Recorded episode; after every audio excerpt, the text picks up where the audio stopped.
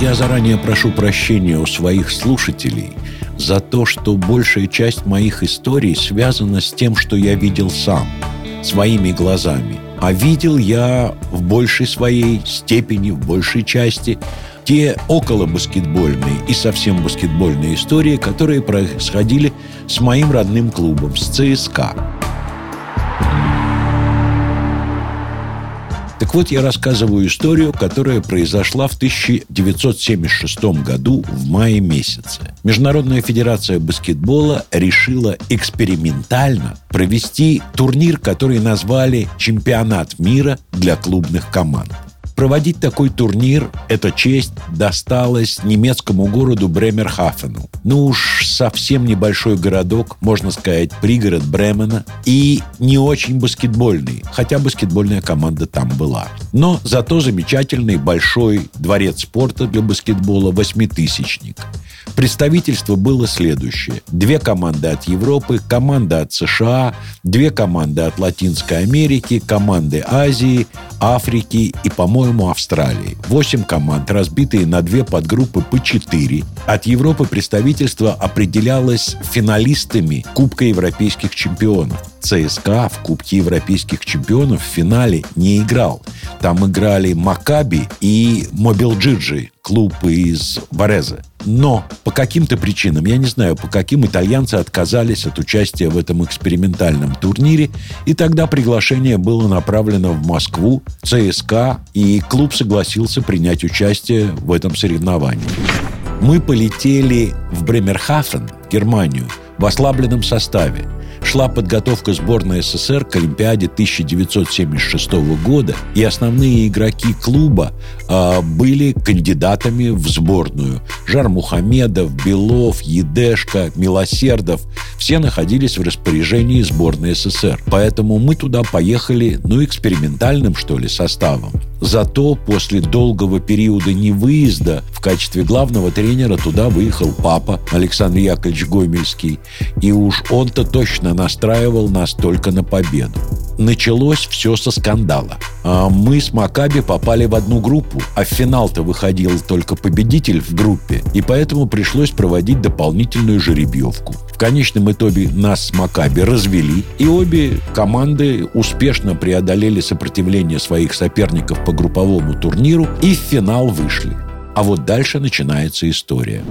Я прервусь на одну минуту, чтобы поблагодарить наших друзей из компании «Винлайн». Вечная история о нашей любимой игре выходит при поддержке компании, для которой баскетбол важен так же, как для всей команды «Взял мяч». Ссылку на их приложение вы легко найдете в телеграм-канале «Взял мяч».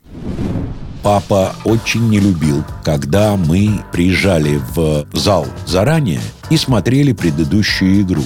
Поэтому по традиции мы приехали в зал, игра за третье место еще идет, но нам ее смотреть не дали. Отправили в раздевалку, и в раздевалке происходит медленный процесс переодевания. А тренерский штаб игру-то смотрит, это полезное действие в какой-то момент дверь раздевалки открывается, и в раздевалку заходят двое в серых костюмах с остальными глазами. Какое ведомство они представляют, мы догадались сразу. Это были работники посольства Федеративной Республики Германии. И разговор они сразу начали на повышенных тонах. Дословно не воспроизведу, но суть была такая. Если вы евреям проиграете, то мы вас всех пожизненно невыездными сделаем. А если вы победите Макаби сегодня, то вам даже разрешат какую-то часть денежного приза забрать. И в этот момент в раздевалку на последней фразе входит отец. Ну вот он терпеть не мог, когда кто-то разговаривал с командой, кроме него. А с этими ребятами с остальными глазами, видимо, никто в жизни так не разговаривал, потому что адрес, куда им идти из раздевалки, был назван тут же. «Пошли вон и куда?» Они вылетели из раздевалки, в общем, как пробки из бутылки шампанского. А дальше, вместо того, чтобы разбирать игру соперника и выдавать нам, ну, практически игровые задания, всем по очереди, папа вдруг начал рассказывать нам про войну, про Великую Отечественную войну. И я не знаю, знакомо ли вам выражение «берсерк», но этим рассказом он ввел нас всех без исключения в состояние берсерков. То есть мы выходили на площадку, на разминку, Глаза горели, и нам этих сопер... мы ненавидели этих соперников. Причем я сын, я папину биографию знаю хорошо, он же ведь не воевал. Он три раза, находясь в эвакуации, в подростковом возрасте бежал на фронт, но ни разу не добежал. Его ловили и возвращали. Начинается игра. И игра начинается с того, что обе команды применяют друг против друга зонный прессинг. У нас 1-3-1, у израильтян 2-2-1. Но следует сказать, что сборная-то Израиля на Олимпиаду не отобралась, у них сильнейший состав, у них и американцы играют, а главной звездой команды, кроме капитана Тола Броди, является Миша Беркович, лучший атакующий защитник в Европе после Сергея Белова. Недаром же Макаби выиграл Кубок европейских чемпионов энергозатратная форма защиты. ЦСКА проводит плановые замены. А вместо Еремина и, по-моему, Володи Илюка на площадку выхожу я и Сергей Ястребов. И в какой-то момент, приблизительно на 11 минуте первого тайма, при счете минус 3 у ЦСКА происходит эпизод, ради которого я и рассказываю эту историю. Играя против прессинга, очень важно правильно вынести мяч из-за лицевой линии. Мы с Сережей Ястребовым играем вместе с юношеского возраста. В одной паре мы ровесники. И у нас это отработано до автоматизма. Я выношу мяч из-за лицевой ястребу и предупреждаю его, что у него защитник на левом плече. Я так и говорю, Серега слева. Это означает, что я после того, как вынесу мяч, бегу практически по короткой очень диагонали к правой боковой, а Серега в ту же сторону начинает первые два удара с тем, чтобы потом мне мяч отдать потому что я лучший дриблер, чем он. Серега делает все наоборот. Я его говорю, что у него слева соперник, и он начинает поворачиваться влево. Причем резко, держа мяч высоко на уровне подбородка и выставляя локти в стороны.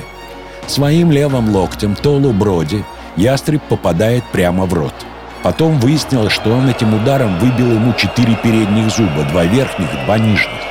Тогда не было такого строгого определения по поводу опасной игры локтями. И понятное дело, что то, что судьи определили фол Броди, возмутило израильтян. И начинается драка 5 на 5 прямо на площадке. У них э, единственный игрок, который по-русски говорил, был по фамилии Перец. Вот он как раз в этот момент был на площадке, и он успел добежать первым и ударить Сережу в лицо. Но тут уже я докуда дотянулся. У переца рос за два метра. Докуда дотянулся, ударил я. Нас еле растащили эти пятерки. Решение судей было ну совершенно невероятное. Броди фол, перецу технический и удаление с поля, тренеру израильтян технический, и получилось, что команда ЦСКА фолов не получила, а получила право на пробитие шести штрафных подряд – Женя Коваленко штрафные мог забить с э, закрытыми глазами. Он и забил все шесть.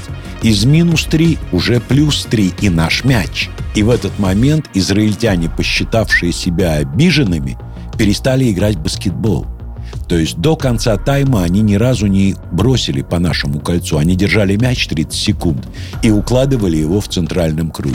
Мы выиграли. Мы выиграли эту игру, стали первыми неофициальными чемпионами мира по баскетболу среди клубных команд и с гордо поднятыми головами уехали в Москву. Да, кстати, а денежный приз нам действительно разрешили забрать и разделить поровну между всеми игроками команды.